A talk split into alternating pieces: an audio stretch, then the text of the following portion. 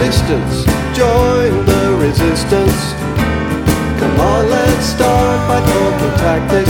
Let's have a pass and match this. Here's how we practice the lost art of conversation. David Jason.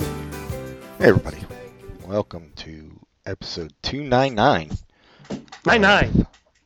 Pop Culture Continuum. This is John Elliott. And this is Patrick Riccardi. This week, we are doing Grant Hart versus Bob Mould. Yeah. Because you're saying that whole long name for the album. Every time a new Bob album comes out, I force Pat to do an episode. So, yeah, Grant Hart, Good News for Modern Man from 1999. His second solo album. So we did his first solo album previously? Yeah. So his second solo album was 10 years after his first, and his third was 10 years after his second. What was he doing in those 10 years between? Eating hot dogs. Yeah, I don't know, man. I know he did art and stuff, but I don't know that he, like... Yeah, I don't know how he made a living. I did read something about right when Hüsker... Or what's it? It's not Hüsker. It's Hüsker Dü broke up. He thought he had HIV. Oh, yeah, because he was a heroin addict and gay. So, yeah, I vaguely remember that, but I think it didn't turn out to be anything. Right. It's just that's a weird story. That yeah. I mean, how did he think he had it? Was it just like, I think I have it today, or did he get a test and it was just wrong? Or was he just sick? He had a cold. Yeah. I mean, I'm sure, like, in the 80s, if you were like a needle user or a gay right. man and yeah, had unprotected sex, anytime you felt sick, you're like, ah, fuck. Yeah. Yeah, but anyway, Grant Hart, Good News for Modern Man. I don't know, what did you think of the album overall? I guess I should ask you that. I've listened to it forever, so I know my feelings. But I've never listened to it before. It was good. It was fun. It had neat stuff to it. If we're comparing the two, and we are, I like the Bob Mould album better, but it was interesting. And is 2541 on his first? Yeah. Okay.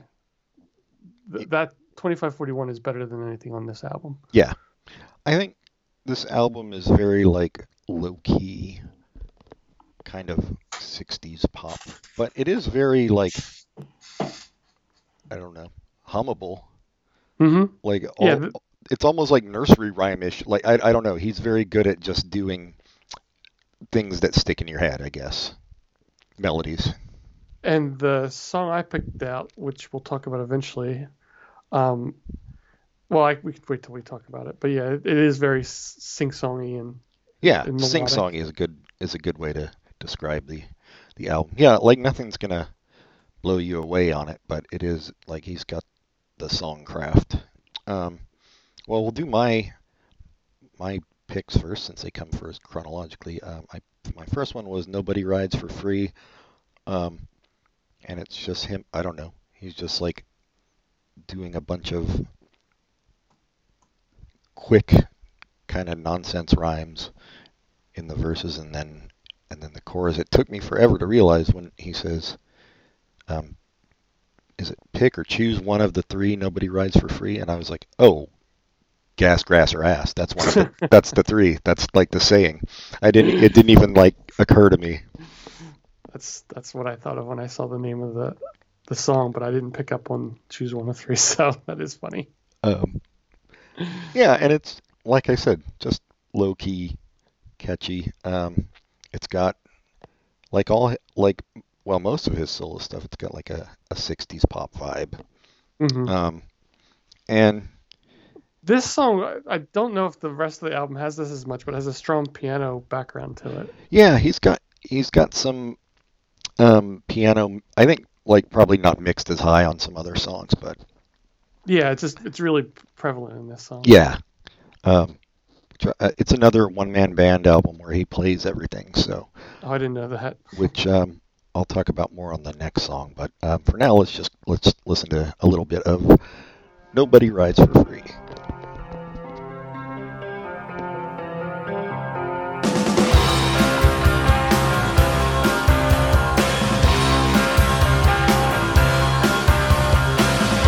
Odyssey, we went out on a spree with a snake in a tree that was spitting out imagery. Scattered brains are riding in the rain with a couple of James who were in on the campaign. At the start, we tore into the heart of a big teeth beast eating at the motor mart. In a daze, we tried to find our ways in an unpaved maze. We were traveling in a haze. Pick one of the three.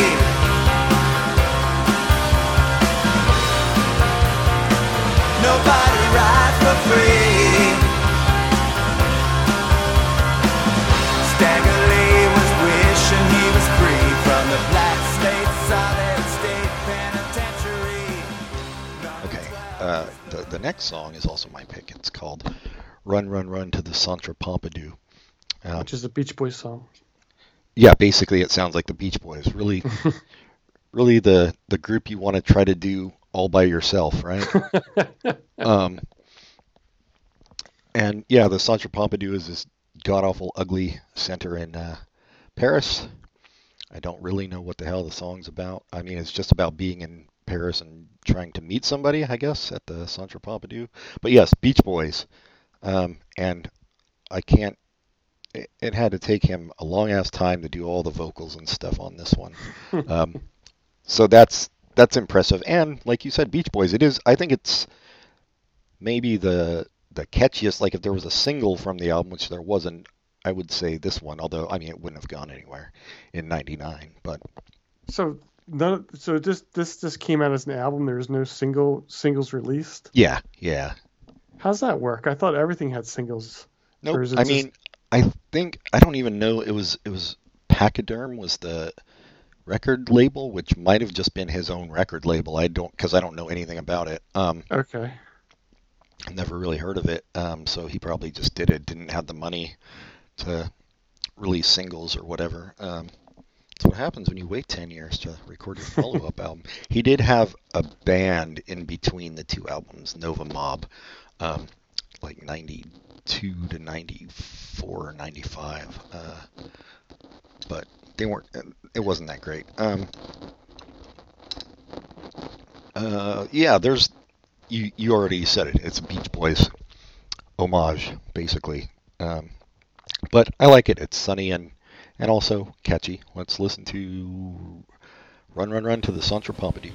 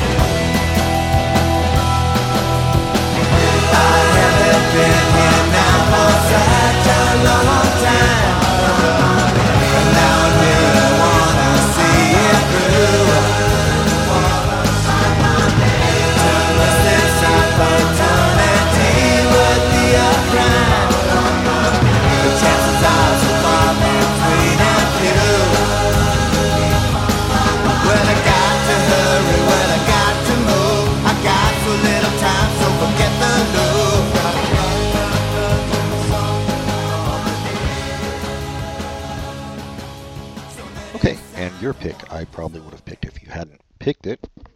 A Letter from Anne Marie. Yeah. It's like everything else. It's a sing-songy song, but this one, especially off this album, reminds me of something that would be in a musical. It just kind of has that quality to it that it's telling a little story, and it's we've said over and over there. It's melodic, and it just had that feel to it to me. Yeah, and it has that interesting start with the weird percussion going on. God, sorry. Yeah, no, that's true. It could be from musical. It's very, like you said, very melodic and also very repetitive, which is in that style, and memorable. More of a kind of a mournful tone more to this one, although still catchy. Yeah, let's just take a listen. We are terrible at talking about music. Here is A Letter from Anne Marie.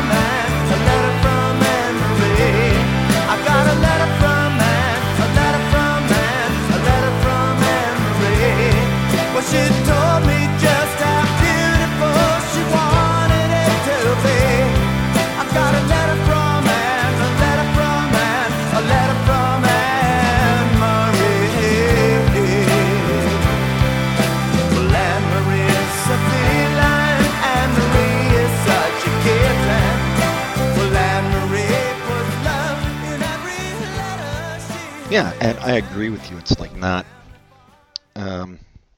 it's not a great album, but it's a good album, and I think he never really got the recognition he deserved as a songwriter and an instrumentalist. I mean, he did play everything and a vocalist.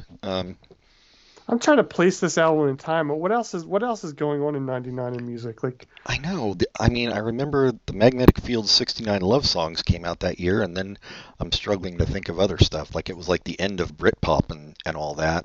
That's interesting, because one of the songs on this album really reminded me of, I can't remember the name of it now, but I mean, A Letter from Anne Marie actually reminds me of Magnetic Fields. The opening of it reminds me of the Bunny Rabbits. How's that? What's the name of the Bunny Rabbit song? The hell are you talking about, man? On 69 Love Songs, there's well, now you fucked me up by saying bunny rabbit, because I know the word bunny's not in there. Yeah, whatever that song is, yes. But the opening of it reminds me a lot of this song. But that's interesting. They came out the same year. So yeah, that's 99. What else? I'm sorry, I interrupted you. What else is? I don't know. I mean, I think it was probably, like I said, it was like the end of the Britpop stuff. I'm trying to think. It was. Probably, damn, I don't even know what the fuck I was listening to. Magnetic Fields is literally the only thing that's coming up for me right now. Actually, you know what? Let me do a quick search of 99 albums. Let's see what was going on. Okay, The Soft Bulletin, The Flaming Lips, Rage Against the Machine, Back Midnight Vultures. That was a good album. Oh, that's 99? I would have thought that was later. Things Fall Apart, The Roots, another good album. Yeah, I don't know. There's not a lot going on in 99 from this list anyway. Pretty shitty year for music. Oh, Slater Kenny had an album. Ooh. Okay, Let's Pretend We're Bunny Rabbits is the name of the song. It does have bunny in it. Why didn't I think it did? It's just a... Yeah, let's pretend we're bunny rabbits. Yeah, you're right. It is... You know, why this didn't, you know, place higher, I guess it's just it didn't have the name recognition. It was 10 years after the other one, and yeah, I guess... Yeah, no name recognition, no promotion, obviously. No money for that kind of stuff, so... but yeah, I mean, it could have... It's a good album. I mean, like I said, it's not... Of these two, I don't like it as much... But I don't know. It's still good. Yeah. R.I.P. Yeah, that's funny. I thought it was recent. It was a while ago. Yeah, man. That's 21 years at least. No. I'm talking about when he died. Oh. It was like 5,021 years in the Jewish calendar. Jeez. Yeah. When did he die? It was like. 2017. 17, okay. Yeah, that's too bad, but we both liked his last album, The Argument, a lot. Yeah. That was a really good album. He went out on a good one. And I saw this, like, there's this documentary on him. It's on, like, Netflix or Amazon Prime, I think. And, like, he looked really, like, not well. And I was like, oh, I wonder if he's, like, on drugs again. But, you know, I guess it was just he was sick. He must have known, because he got married in July and they died. He died in September. So I'm wondering if they got married just to get, you know, what things set up. Yeah, I think so. He definitely knew. He knew for a while. I was reading when that Numero group released that Hüsker Dü box set, they were, like, working with him and... That guy, like, wrote some article, and yeah, he was saying how he knew. He was like, I hope this comes out before I'm gone, and blah, blah, blah, which it didn't, but... Oh, it sucks. I like the Wikipedia story about how Bob Mould met Grant Hart. He was a college freshman and would buy marijuana from Hart. Yeah.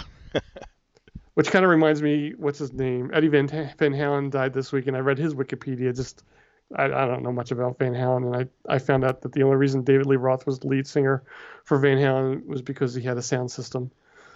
I mean, it makes sense. David Lee Roth was, like, very theatrical and stuff, but not someone you think of as a great singer. That doesn't matter if you have... I don't know if it was a sound system, but it was something. you know, something. Yeah, he probably had a PA system or something. Yeah. Yeah. I mean, it seems like he grew up with money. I don't know much about them either. But yeah, David Lee Roth definitely seems like somebody who came from like a fairly wealthy family to me. I don't know why I get that impression, but yeah, R.I.P. Eddie Van Halen. You know, I don't. Also, not really a fan, but it is funny. Like when you hear about it in the news, and you're like, oh, but I don't really know anybody who's a Van Halen fan. But like literally everybody in the world knows who Eddie Van Halen is. I think I know a lot of people who were Van Halen fans when back in the day. Yeah. Right. Right. But it was also interesting to find out. Not to dwell too much on it, but I didn't realize that Sammy Hagar was lead singer of Van Halen for almost as long as David Lee Roth. I thought it was like a blip.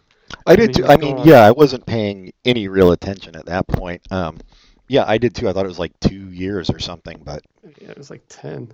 Jeez. I remember that. What was that fucking Van Hagar song? Why Can't This Be Love? I remember that being everywhere on the radio and just thinking how shitty it was. And I always thought that the I Can't Drive 55 was a Van Halen song. I didn't know that was he did that before Van Halen. Yeah, that's the Hague. It wasn't even solo. Oh. Yeah, no, it was Sammy Hagar. Oh, the Hague. That's okay. I mean, his real nickname is the Red Rocker, but I call him the Hague. He's not a trumper, is he? Who the fuck knows? I know nothing about the dude except I just find him very unlikable, and I have no basis for that. So I yeah, no, I do. I remember when he replaced David Lee Roth in Van Halen. I remember reading in Cream magazine they were like, somehow Van Halen managed to replace the most annoying frontman in rock with the other most annoying frontman in rock. Well, he just seems like a big douchey guy. I don't know. Yeah, I agree with you, but I mean he seems very bro-y to me. Yeah. Like what he's got his own like tequila brand and shit, you know, like whatever. But Eddie Van Halen never seemed annoying in any way. He just seemed like a good guy. Yeah, well, because he was always smiling all the time. I guess so. Yeah. I mean, I'll give it up. You know, he was obviously very talented. And I always did like I think it was him and the bass player. Their backup harmonies were much better than David Lee Roth's voice. Yeah, I'll give it up for Van Halen. Why not? Sometimes you want to listen to just party music like Van Halen or AC/DC or something that's just dumb. I get it. I can't take a steady diet of that. I believe there's a new AC/DC album out. It's coming out. Something. Yeah, I don't think it's out yet. I saw a thing. There's a really funny picture of a football player, and he just won an AC/DC neon sign, and he couldn't look more uninterested in it. It's just like standing there. Well, why the fuck did he enter to win it then? No, I think it was like promotion during the game. Oh, I see. Yeah, well, I mean, it's dad rock, man. He probably is so young. He's like, oh fuck, what the fuck is this?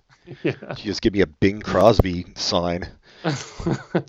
All right, we're done with this album very quickly, as we knew we would be. You want to take a quick break, and we'll go into the Bob? Sure. All right, we'll be right back.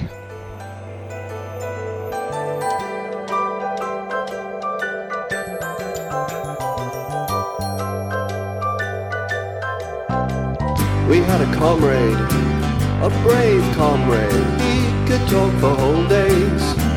But then he tried to be a hero, tried talking about Shamiro to commuters wearing earphones. Oh, he almost died for conversation, hallucinations, good vibrations.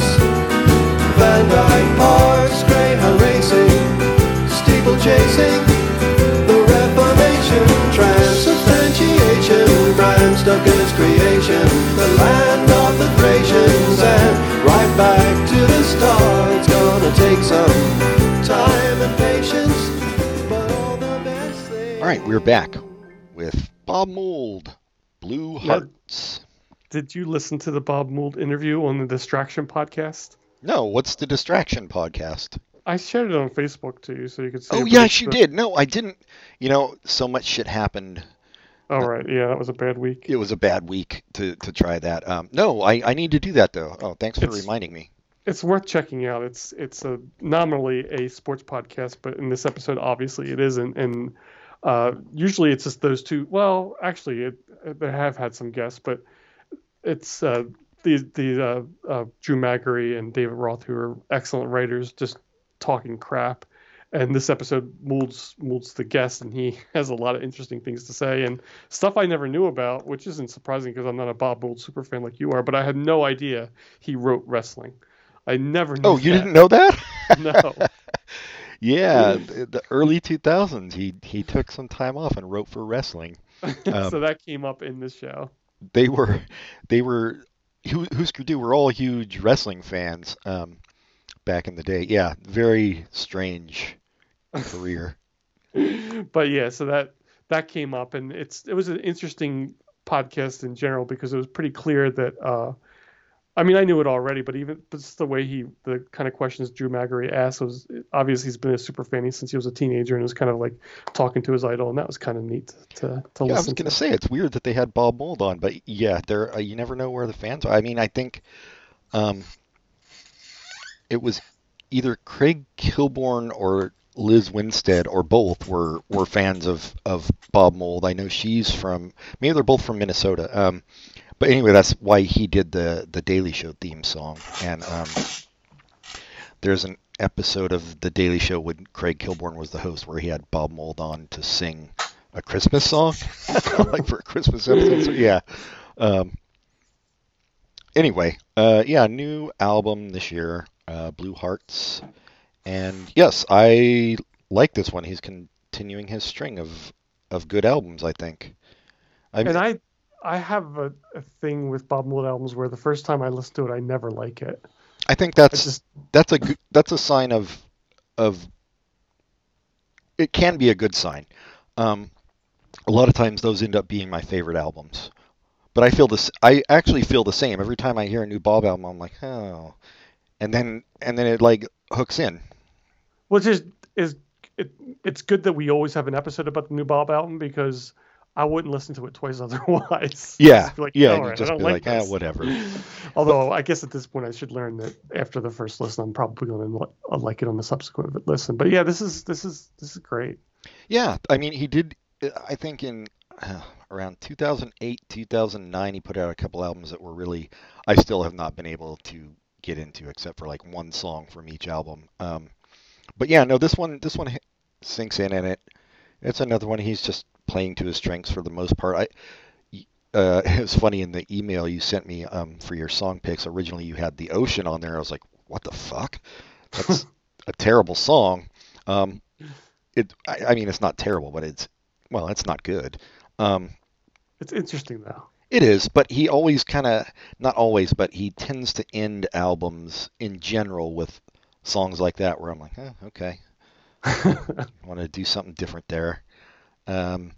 But yeah, I think overall it's very, well, you know, we'll talk about it more in the songs. I think the first single he released was American Crisis, which I like the lyrics, but musically it's just it's boring. Yeah. It's not great. It's just an angry song, which is nice in these times to have, but musically it's not anything special at all. But other than that and The Ocean, I pretty much liked it all around. Yeah. And one thing I learned from that interview, and it informs why I'm not always something, his albums aren't always something I like, is, and I never knew this was on purpose, but I guess I should have because I'm just an idiot, but they always mix the guitar louder than the vocals, and I would like it the opposite. Can't they do that for me? I think that started happening when in the early 90s he got really into My Bloody Valentine, that was like their kind of signature. And yeah, I mean, I would like somebody else to do the producing. I mean, I guess he does have other producers, but I think he has a lot of say in the sound. And I had a friend who was friends with him back when he lived in DC, and he said, "Yeah, I know why Bob really. I think I know why Bob does all that high end stuff. It's because he like his hearing's bad, and like whenever I went over to his place, he would be listening to music on those tinny little speakers that came with the fucking Mac computer." And I was like, "Oh God, what the fuck, man?" But I mean, it's the sound he wants, obviously. I agree. But you know, he's... Oh, yeah, it's on purpose. It's clearly on purpose. Yeah, he likes it, so who am I to say? He can sing, but his voice is very grating to some people, so I can also understand that. I like his voice. I guess I do too. Yeah, but it's definitely one of those voices like you're either on board or you're not. What's the Bob Mould album where he went electric? Well, you know, not really went electric, but you know what I'm saying, where everybody didn't like it because it was more like electronic. You mean? Yeah. Oh yeah, that was Modulate. Okay, I like that album too. Yeah, me too. We saw him together on that tour. Yeah. Although it wasn't the greatest show because it was just him with backup tapes and him playing guitar and vocals. But, yeah, no, this is a good album and a lot of just short, brief songs that make their point and get out of there. Yeah, it's all short songs. Is there anything over 2 minutes? I mean, over 3 minutes. The Ocean, that's the only one. Okay. Yeah, everything else is under 3. So the first song we're doing was the third single, and it's your pick, Siberian Butterfly, which is my favorite song on the album. I think mine too. It's definitely like the most old school catchy pop. Yeah. Yeah. Yeah, I don't have a lot to say about it. That's about it. It's a good song. It could be a Sugar song. Yeah, no, it's everything he does well in one song. Let's just take a listen. I think part of like what I was saying, I have to listen to it a couple times. It just takes me a while to get through the like the noise of the guitar to hear the song. Yes, yeah. I can't hear it the first time, but it's kind of like staring at one of those old Magic Eye things where once you hear it, you can't unhear it, and it's really good. And this is an example of that. And I mean, that's always been his thing is melody underneath noise, and you got to dig for it. So yeah, I agree. Here is Siberian Butterfly.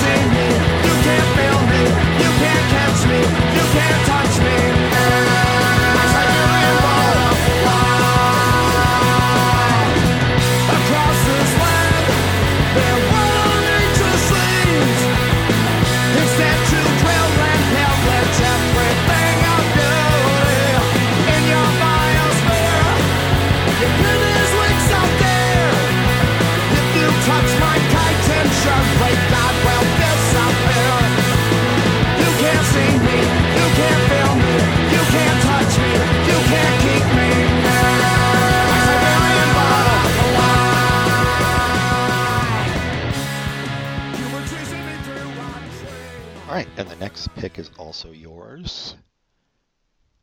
Yeah. I don't know. It's a fun Racing to the End. Yeah. Oh, I'm sorry. Yeah. Racing to the End.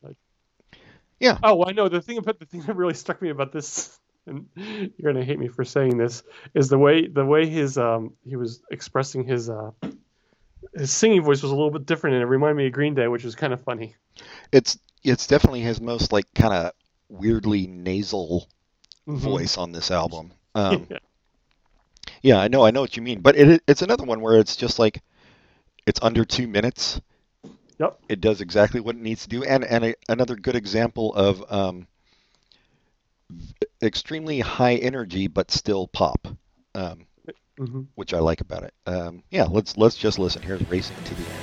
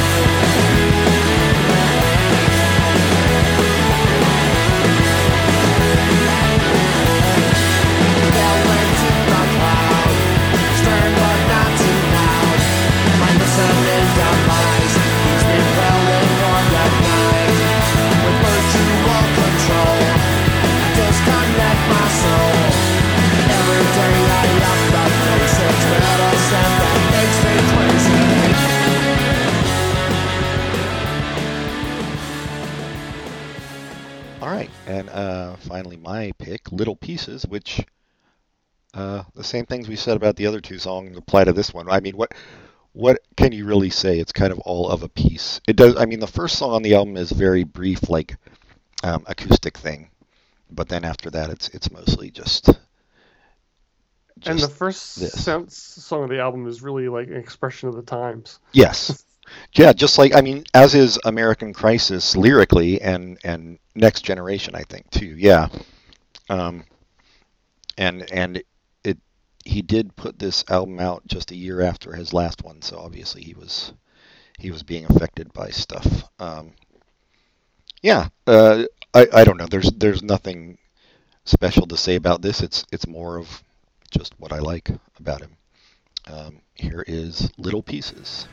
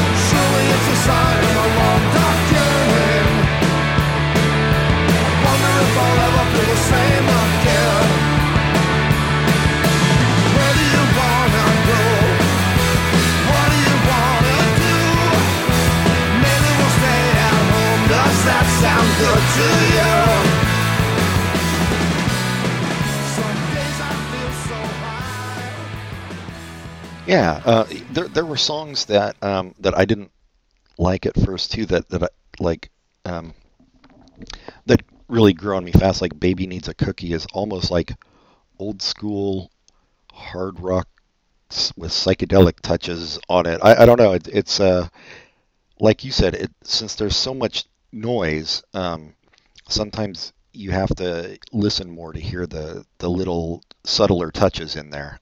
Yeah, which is it's pretty cool. Yeah. I really look forward to hearing what you think of that interview because it was pretty good. I'm sure there's nothing in there that will surprise you because but it's just it was neat to hear him speak for an extended period of time, especially about the like the pandemic and everything and how he's dealing with it. So yeah, no, I would love to. I mean, I haven't read any real interviews with him for a long time, so I haven't heard what he's thinking lately. And interestingly, this week's podcast, Distraction Podcast, had The Locks, Jadakiss, and I don't remember the other guy's name. Wait, who the fuck are they? I don't know, but I thought they were famous enough that you would know them. It's hip-hop Jadakiss. Oh, the name sounds... Yeah, I don't know who the fuck. It was just funny to have two in a row with them talking to musicians, and apparently Roth was a big fan, but Magary didn't know who he was, and he mispronounced the name to start the dude's name to start the show off. So anyway, yeah, I'm glad we're not the only ones who do it. Professionals do it as well. I remember one time Bob on his Facebook page like expressed a political opinion. Like there was some guy who was like, I don't think this is right. I think you should keep your mouth shut on politics, and I don't know if I'm gonna listen to you. I'm like, I don't know how you could be a fan and not even like assume what his politics are. It's pretty fucking obvious. Although apparently he's a landlord in San Francisco, so I don't know. Oh, is he a landlord? I know he lives there. I didn't know. Well, I guess he splits his time between Berlin and San Francisco, so maybe he rents his place out for when he's not there. Someone just said that he was a landlord, so I don't know if it's true or not. Yeah, I don't know. I don't know about that. I can't imagine him being a bad landlord, but no, he seems like such a nice guy. Yeah. All right. Did Grant Hart and him ever make up? Yeah, towards the end. That's good. They did because they were both working on that Hüsker Dü box set together with the record company and Greg Norton, the bass player. They all, I don't know that they got together necessarily in person, but they worked with each other on that. And there was one point in the 2000s, maybe late 2000s or 2010s, where there was a benefit show for, I think it was the bass player for Soul Asylum who was sick, and Bob and Grant got on stage and played a few Hüsker Dü songs together. That's nice. Just acoustic, yeah. Now, was Greg Norton ever in a feud with either of them? No, he was kind of neutral. I think he stayed above it all. He said, to me, it was like we had the punk rock Lennon and McCartney in the group, and I was just going to let them do their thing and try not to get involved. No, he's a nice guy too. I'm Facebook friends with him. It's neat. Yeah, he's cool. And what does he do now? Does he?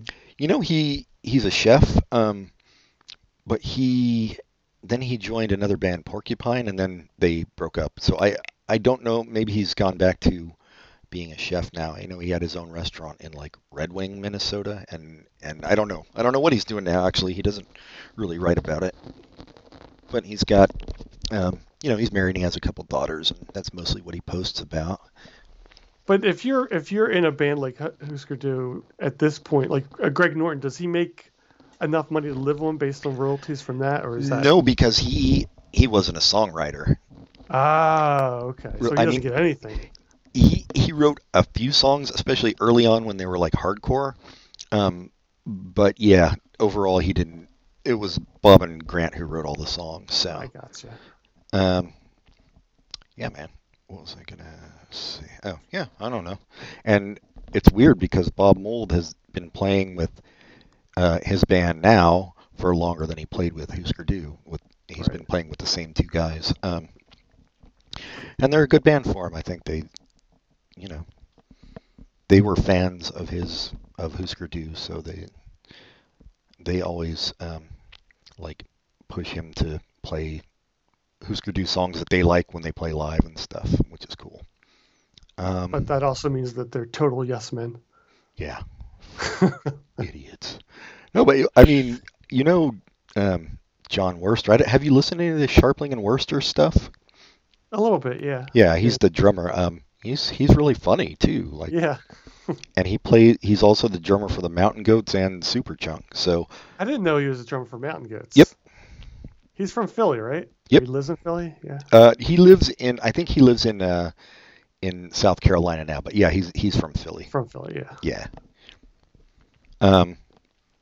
He does a Philly character on Sharpling and Wurster, whose name I can't remember right now, but it's pretty funny. Yeah. So I'm also I'm friends with Jason Narduzzi too, the bass player, who does these outdoor lawn concerts, he calls them, and he gives the money to charity for those. But talk a little bit about that on the episode Distraction. Yeah, they're both really nice guys. Anyway, shall we move on to recommendations? Sure, you can go first. All right. I have two. They're both books that I'm reading. One is called How the Beatles Destroyed Rock and Roll, An Alternative History of American Popular Music. And it's obviously a sensationalistic title, but it's not, that's not really, he is not attacking the Beatles in it. It's basically a history of popular music from throughout the whole recording era. So from the teens on, and just really super interesting. A lot of stuff I didn't know about. One thing I didn't know was why albums are called albums,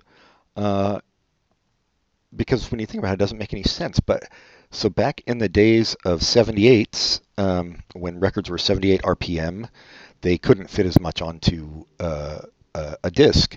And so for like compilations or like longer pieces of classical music or whatever, they would have multiple 78s in an album that you bought. So then when they came out with 33 and a third long players, because they played more music, they just transferred the name album over to them.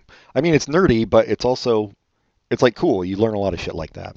That's neat. Yeah, I've never heard that. The other one I'm reading, also nonfiction, is called Destiny of the Republic, A Tale of Madness, Medicine, and the Murder of a President, which is about President Garfield. I don't know why. It was probably because I did the Jeopardy test. I started getting into, like, presidential history. But, I mean, I don't know shit about the presidents from, I don't know, the 1940s and before. So it's really interesting book and just so different, like, the public could just come in and see the president back then. I'm like, what the fuck? That's a bad idea. But anybody could just come to the White House and make an appointment. Yeah.